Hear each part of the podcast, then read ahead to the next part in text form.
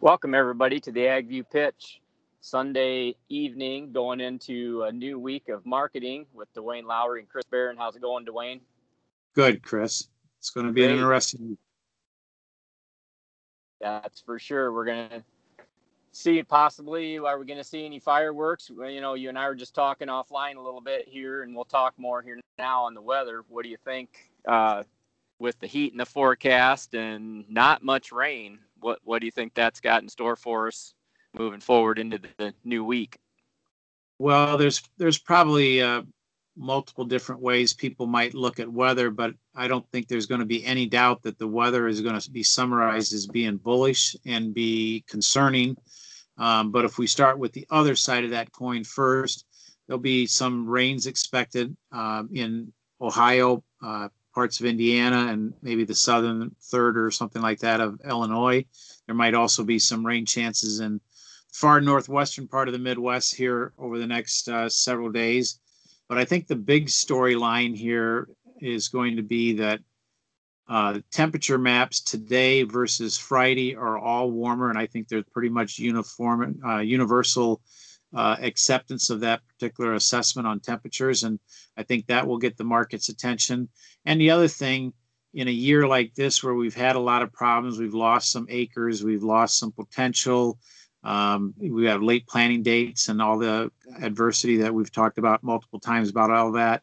When you throw all that in as a backdrop, I, I think the marketplace is more concerned about the areas that are that uh, run the risk of going backwards farther or losing potential that they might currently have than they are about some areas that might uh, be able to maintain potential because they they uh, get a few rains. So I, I think there's no doubt that we're going to be higher tonight, and I think there's no doubt that the market is focused on hot weather, dry weather, and and I think it's also worth mentioning that this is a forecast that extends out at least 10 days and in terms of how long we've been starting to see these forecasts, probably goes back to about a week ago or, or maybe even a day or two before that.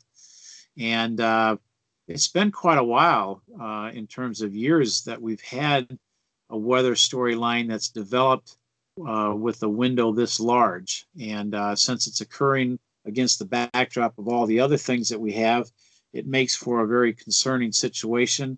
I also think it's to, in order to gain the right perspective on the weather outlook today and the opening calls for tonight and things of this nature, I think it's important to go back to even just go back to Wednesday or Thursday morning before the USDA report. The sentiment going into that report was negative and concerned and bracing for bearishness, and the focus on weather really wasn't all, all that intense. And I don't think the focus on weather for many people didn't uh, begin to occur until the price action on Thursday after that report, uh, you know, seemed to be impressive, and then again on Friday. So in many respects, um, we might be embarking on a new phase of the 2019 weather market, and in um, in many respects, uh, it's not unreasonable to say we're at the infancy part of this new phase. And uh, so, heat, dryness, the words flash drought, uh, temperature stress, uh, these are all new things onto the scene in the terms of the marketplace just over the last few or several days at most. And then we also have, um, you know, pollination that'll be beginning during this uh, period of stressful uh, period. And it's very difficult to say where you're going to have the pollination because the geographic footprint within one geographic footprint, you can have crops wide ranging from beginning to tassel to you know thigh high or something like that. So it's it's hard to to uh, simplify and characterize it in a very simple manner. But I guarantee you the pollination concerns with temperatures uh, because of the the 10 day outlook that we have, and that's kind of a minimum. Um, that's going to be part of the conversation as well. Um, I don't know how much will be firmer tonight but it feels like whatever I say will either be not uh, aggressive enough or else it'll, I'm, I'm afraid to say what I think it'll be because it'll sound absurd. But it feels like, uh, you know, at least a nickel in corn and probably at least five to 10 in beans. Um, and I wouldn't be surprised the calls will strengthen as we get closer to our opening tonight. And I think that's uh, also reasonable to, to contemplate that uh, this beginning of a of a new phase of the 2019 weather market. One, if that's an accurate assessment, a, way, a accurate way to look at it, we might have a situation here where the markets are firm all week and uh, may uh, continue to see that firmness into next week. So um, this does not feel like something that's going to open high, higher and fail. It does not feel like it's going to be something that opens higher, trades higher today, uh, tonight and tomorrow, and then uh, quickly reverts itself back and, and, and falters. This, this feels like we're going to find buying interest from multiple sectors of the trade. And, uh, you know, it feels like we're going to have some elevating emotion here. And I, I don't like to ever sound inflammatory, and I I'm borderline on that on that point where it's starting to sound inflammatory now. But in the same token, it is uh, worthwhile to take a reasonable view and assessment of what we're dealing with. And for many people, this is going to be a a, a reason to get more emotionally uh, charged with their outlook. Yeah, and to your point too on the weather, you know, just looking at where the heat is going to be at, and you talked about rains in Indiana and Ohio, those areas are so far behind, they're not going to be. I mean, other than keeping the crop alive, you know, along the way to get to to tassel or pollination, but those hot areas that they're, they're where the real heat's coming in are the areas where the corn's the furthest along and probably going to be getting into pollination during the course of that heat. So that's that's definitely a good point. Um, I have a question for you too on the soybeans. You know, we've talked all along the last week or two here um, on that spread deal you're talking about between soybeans and corn, and soybeans maybe having um, a stronger upside potential, more even so than corn. But this is this hot weather, this heat is you know really advantageous for the soy or for the corn market probably do you still think that the soybeans lead the way on a March higher if if this heat forecast really starts to drive the market up? Well, I recognize that the here and now urgency of the weather concern is probably best placed on corn. I get that. And uh, it's probably true that the beans would uh, be able to weather that a little longer uh, without, you know, long lasting adversity. I kind of get that argument. But I think uh, if it is correct that the marketplace sees this kind of as just the beginning of a new phase and it's hot, dry phase and all that goes with that. I think the speculator is going to be inclined to want to come after beans more so than corn. And so, um, and wheat, and wheat as well. Possibly, and wheat as well, even though, you know, the wheat doesn't really have the weather storyline and harvest is, you know, winding down in a lot of locations.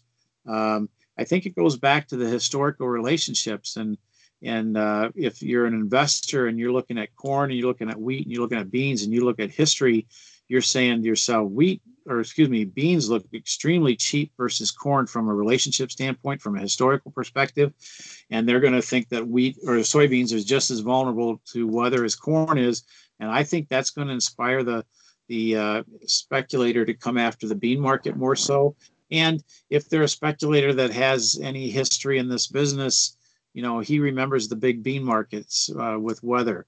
And uh, so it's just a little bit more uh, fast paced, and that that's an allure to some.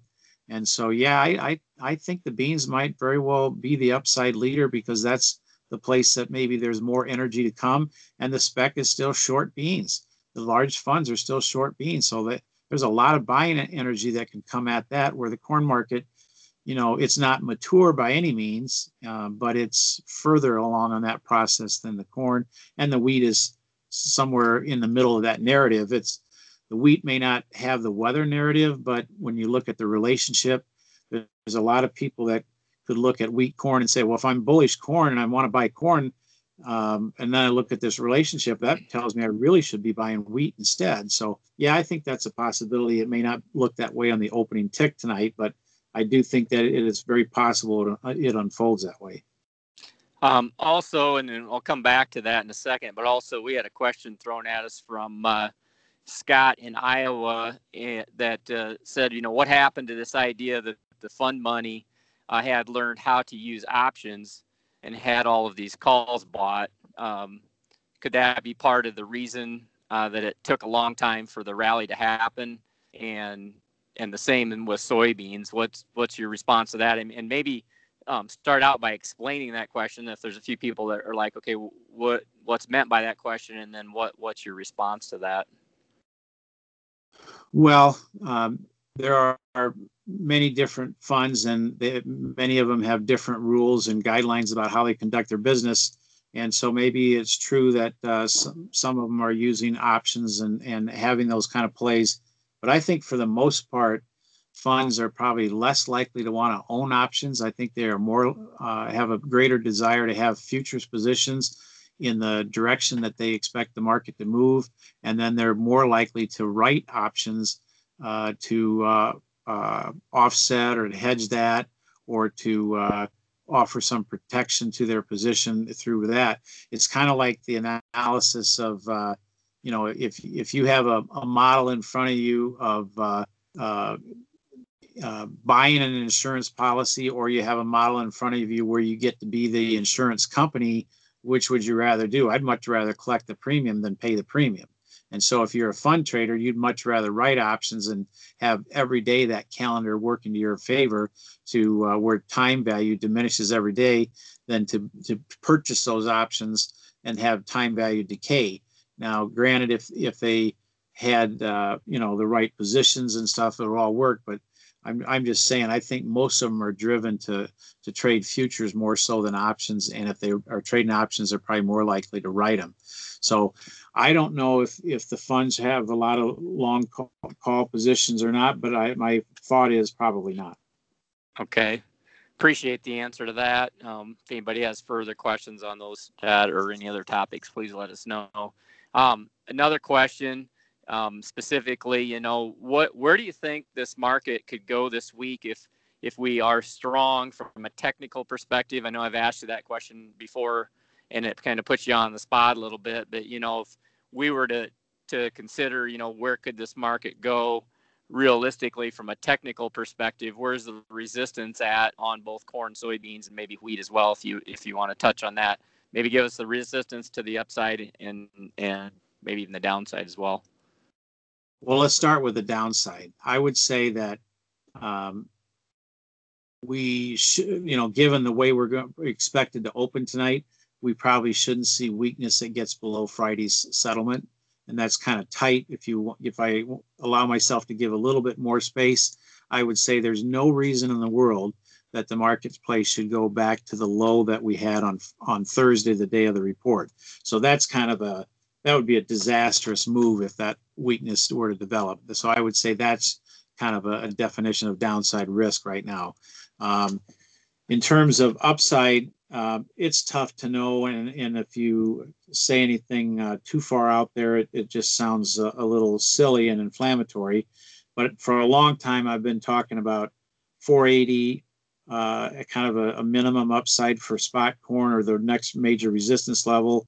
And at different times, I've mentioned things in that 480 to 520 zone uh, for spot corn. So that the bottom side of that parameter is only 25 cents away. I say only because in the current environment, 25 cents may not be a lot. And so I think you got uh, uh, some resistance there, but my guess is rather than being a, a, resistance, it might prove to be an acceleration point. And then you got uh, next level of resistance, I'd say for spot corn is right in that five to five ten zone, which basically is 50 cents higher than where we finished Friday. That sounds like a lot. Maybe it's a lot, and maybe it's too optimistic, but it seems reasonable to me. Um, and those kind of price moves would not be uncommon to be able to be sustained in, in a one, one week's worth of trade in a weather market. So it sounds like a long ways away, but it could easily get there this week. As far as beans are concerned, um, I I think it's important to realize that over the last 12 years or whatever, you're at the bottom side of parameters. So I mean, you're starting out really cheap. And so if you were to go to $10 beans, which is only, you know, 70 cents in the November contract and it's 85 cents in the spot contract, that sounds like a lot, but even if you got there, $10 beans over the last several years is also on the bottom side of parameters. And here you are having a weather market a loss of acreage, uh, all the concerns associated with the weather we've already experienced. And I know we did have a billion bushel carryout, but we don't have that now. And we can argue about what's left for a carryout, but it's something significantly less than that. And uh, so I, I don't know where we're going to the upside on beans, but um, the first chart level that kind of stands out as a, as a target zone, resistance zone, whatever you, I'd say is around ten dollars. That's seventy cents away. That sounds like a lot, but it really is not. What about wheat? Well, um, I guess the the way I'm going to answer that is if I think that corn has say 25 or 50 cents of upside potential, and I also think wheat can gain on corn, then it's something greater than that. Now, if you if you uh, come up ask me to give you a storyline for why that's going to be the case, I really don't have one. But mm-hmm. if you look at a at a chart and the wheat market bottomed in early May just under you know 450 and in the December contract we had more than a dollar rally. And right now we are probably 30 cents off the peak that was made in in uh, late June. Um, and you you look at that chart and you imagine it unfolding to the upside it would not be difficult to see wheat get to uh, at least six dollars in the December contract that's 65 cents away so that chart looks like there's more upside potential than what I talked about in corn. So I think the the the situations are unfolding in a manner that wheat can certainly gain on corn. Like I said, that may not look that way in tonight's opening. It may not look that way even in the early part of this week's trade. But if if this uh, market has a bullish bias for several days, which seems very plausible to me, then I think in that time we could find out that wheat is an is actually an upside leader. Okay. One comment, and then we're getting close to wrapping things up here. I want to make a comment, and then I want to see um, if you view this as kind of a reality. But you know, we've talked about the importance of setting a margin target rather than a price target. And so, you know, I just asked you some price targets, but if if growers can can you really kind of start now to dial in, we've got a lot of our expenses figured out. We kind of dial in that margin target you know so so maybe that 480 on corn's giving us say for example 20 cents and that's our target to get some sales made. You know what i'm understanding if i'm hearing you right this is a week to keep your eyes open really close and really watch this market close. If we happen to have a weather market that's driving this thing because volatility tends to create opportunity almost 100% of the time. And when i say that what i'm saying is the opportunity could be this week, it could be the next week, but it's keeping your eyes open along the way because you know we could have a hot, dry forecast, stay dry for five or six days. Now here's the question: What happens if the forecast turns cooler and we've got pretty good chances of rain coming in in 10 days after we rally on this hot, dry forecast? What happens then? Well, let's just look at the December contract. Uh, December contract of corn topped out at 473, and it did that in uh, like mid June. I think it was around the 15th or 17th of June. And uh, from there, you went down to almost 420. So you had about a 50 cent pullback there. Now you are only about 14 cents away from that high. Okay. That 14 cents, that's not hard to imagine getting triggered sometime tomorrow. Okay. Um, so all of a sudden, you're back at the June highs and then all that means you're not very far away from that 480 zone.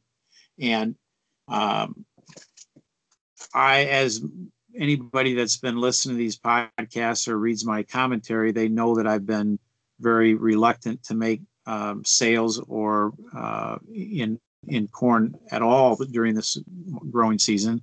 But I can assure you this that once we get above those June highs, I'm not going to talk anybody out of making sales. And I'm going to be encouraging everybody to sharpen their pencil and develop a game plan and start mapping out a strategy. And maybe that means maybe we go to 520, maybe we go to 550. I don't know. I'm not I'm not saying that as a prediction. I'm just trying to say that I don't know and nobody else knows either. But um, the point here is um, everybody's situation will be different based on their their crop conditions and things of this nature but we will be entering price levels that will return profit margins to most operations under most conditions, especially when they look at their crop insurance things levels. And um, I believe that um, it's going to be warranted for producers to uh, sell into this rally. That may not mean they have to sell the first day or anything. I'm not trying to say that, but um, I don't think you're going to want to be caught not selling into the rally. In other words, if you wait till the market turns, it could turn pretty quickly, and uh, that would be not very desirable. So, um, I, I, I, I will want to be encouraging producers to um, step up their sales. And then once I say that, if they want to take the approach that they want more upside potential and they just want to purchase puts, you know, that'll be kind of an expensive approach, but I'd be okay with that. Uh, but I I want to uh, see producers take advantage of this because it is possible that the forecast could change. It's possible that when we get the acreage number, we find out the farmers uh, started out planting more corn acres than what we thought. You know, we don't know what's out there. So um, since I really haven't been very aggressive with with sales approaches, I definitely want to get more so on this rally. But right now, I'm I'm thinking there's a, a good chance that this extends into next week. So I think that a guy may have all or most of this week to kind of evaluate this. Um, but I definitely want to be looking for ways to to capture the uh, margin opportunities that are there. Yeah, and the key is is just to really focus and pay attention as we will be doing, and and like we said all along with the Agview pitch, our whole goal is to get uh, perspective out there. We're not making any recommendations, as Duane just said. You know, it just literally you and I, Duane, just having a conversation and and uh, about what what probabilities are looking like, what the weather forecast look, looking like. No different than we would be at the coffee shop. Um, any last comments, Duane, on on things to look out that we haven't talked about this week? Wash out, watch outs, or any anything like that. And then I think we'll we'll hook back up again here Monday. Uh, either I will with you or Shay will. But uh, what any last comments that you have? Well, I guess I'll give two different perspectives on this last comment. Uh, number one, um, even though the farmer has been wired into this situation a lot, all the way from you know May till present, talking about loss of acres and planting delays and all the struggles associated with the 19 crop to date, a large part of the trade has not been and to a to a large extent, the trade was much more lined up negatively going into Thursday's report than they were bullishly. So, um, in a lot of respects, you kind of need to look at this situation with the weather that we have to now is a little bit of an infancy stage. Even though the farmer knows it's been going on for a while, a large part of the trade does not. So, on the one hand, I, I want to throw that. The other thing that I want to throw out is um, once we get a rally or if we get a rally, it, it will also be important to remember and reflect upon the fact that there are other problems out here. There are problems with uh, demand, there are problems with uh, how the ethanol industry will handle a, a, a rally in, in, the corn market. There are uh, competing global supplies. There are the relatively abundant supply base from which we started all this. And it's very possible that um, markets will uh, have a difficult time sustaining price gains that are associated with this weather market. And again, I'm not talking about gains from tonight or tomorrow. I'm talking about gains that are associated with a 10 day outlook that may, may in fact, uh, trade this for much of the next 10 days. And where the, the price level is in that time frame, who knows? but there will come a point in time where a guy it will be important to remember some of the foundationally negative or concerning aspects of the supply base that we have and, and also you know the uh, to whatever extent you know we're going to see demand be rationed so there'll, there'll be a, another side of that coin that the guy's going to have to flip over and look at every once in a while yeah there's going to be volatility it's yeah. not it's yeah. not just up so Okay, Duane, thanks a lot for the conversation here today. And uh, if anybody's got questions, as we said before, please please send us questions because we'd love to get them and have have them discussed in the podcast and that kind of thing. So we will keep in touch with everybody and thanks everybody for joining the AgView pitch and we will catch you next time.